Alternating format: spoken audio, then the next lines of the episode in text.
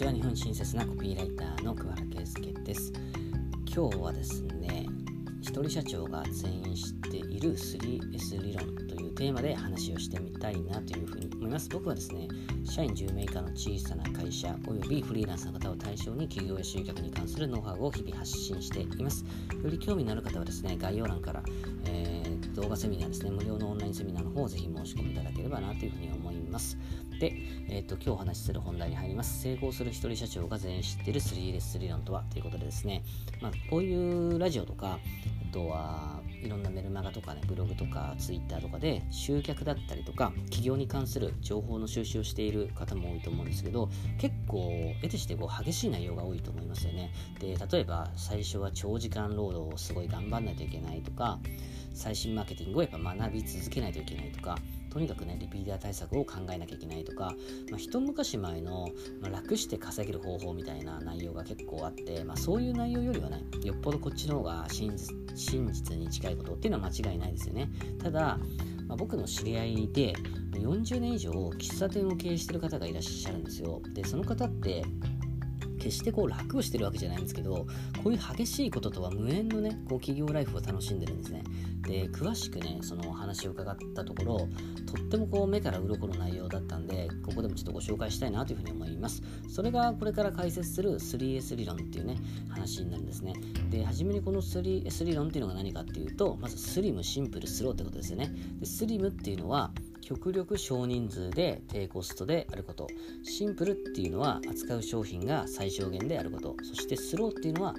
えっと、あんまり忙しくないことですね。まあ、ここが一番ね、あの衝撃的だったんですけど、まあ、その喫茶店の経営者さんに言わせれば、まあ、要はね、世の中の人はほぼ全員商売というものを勘違いしていると。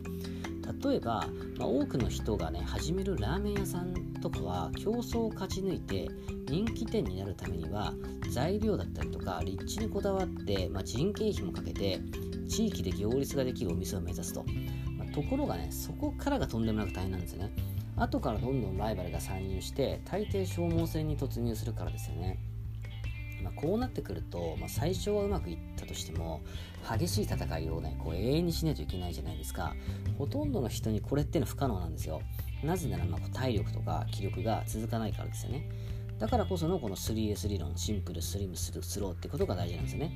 喫茶店の経営者さん曰く常にお客様が3人いれば商売は回るっておっしゃってるんですね。でこれがどういうことかっていうとこのお店の定番商品っていうのは600円のブレンドコーヒーなんですね。でもちろん、チェーン店とかだと、まあ、ドトールだったら300円以下とかで飲めるじゃないですか。そう考えると、まあ、約2倍ぐらいしますよね。でただねやっぱ600円ってなってくると1時間に3人が来たとして600円かける3人で1800円ですよ。でそうすると1日10時間の営業なんで約2万円なんですね1日の売り上げが。でこのお店っていうのは月に25日営業するんで売り上げは約50万円と。で、ここで見なきゃいけないのは原価ですよね。原価は600円のコーヒーに対して約20円なんですね。ってことはね、50万円に対して1ヶ月にかかる原価は約1.5万円。まあもうちょっとね、他の、あのー、食べ物とサンドイッチとかね、そういうの出ると変わってくるんで、なんとも言えないんですけど、まあ大体粗利は48万とかそのぐらい出るわけですよ。そうすると、うんまあ、すごくいいですよね、ビジネスとしては。で、ここは賃貸ではなくて、持ち家だったりもするので、家賃もかからないと。で、マスターとその奥さんが交代でやってるのかなとかなんで、まあ、人件費だけなんですね、ほぼかかってくるのは。じゃあ集客どうしてるのかっていうと、これも目新しいことって何にもしてなくて、まあ、そもそも半径 300m 以内に結構裕福な高齢者中心の分譲マンションが約20棟ぐらい建ってるらしいんですよ。まあ、ここがポイントで裕福な高齢者ってことですよね。そういった方が自然にリピーターになってくれていると。だから必死でチラシを配る必要もなければブログを、ま必死で投稿する必要もないと、まあ、何しろね1時間に3人来てくれれば OK だからですよね。だから最初のマーケット管理が完璧にできていてこれによって1時間に3杯コーヒーを入れるだけのスローライフをしながら利益も十分に上げることができていると。まあ、ちなみにこの持ち家のあごめんなさいね。そうなんですよね。1回開催してるからまあ交代費もかかってないっていうことをお伝えしたと思うんですけど、まあ、40年間安定経営を続けていると。だからねこれ体力がないとそもそもラーメン屋とか中華料理ってできないので喫茶店を選択したっていうのがねすごい勝利要因だなと思ったんですよね。安くて美味しいチェーン店の参入でそもそもこういうタイプの喫茶店古いタイプの喫茶店って潰れてるじゃないですか世の中的にどんどんでそんな中でも決してこう無理することなく安定経営を続けているっていうのがこの 3S 理論なのかなというふうに思うんですね。だからここにはさ、リピーターになってもらうような、まあ、リピーターになってくれることが大前提なんで、これが実現するには、まあ、居心地のいい空間づくりですよね。まあ、まあ、地味なところで言うと、もうこまめに掃除したりとか、お客さんが暇にならないように、暇になりたいお客さんには話しかけずに、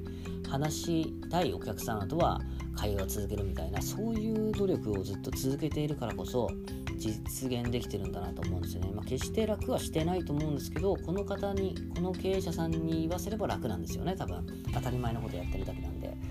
だから激しい戦いがねこう当たり前のように語られる中でこういう企業ライフのやり方もありだってことをぜひね知ってほしいなというふうに思います。で僕自身も全く激しいタイプではなくどっちかっていうと楽をしたい人間なんでなるべく 3S でいきたいなというふうに思います。はいそんな話を今日はさせていただきました。最後まで聞いていただきましてどうもありがとうございました。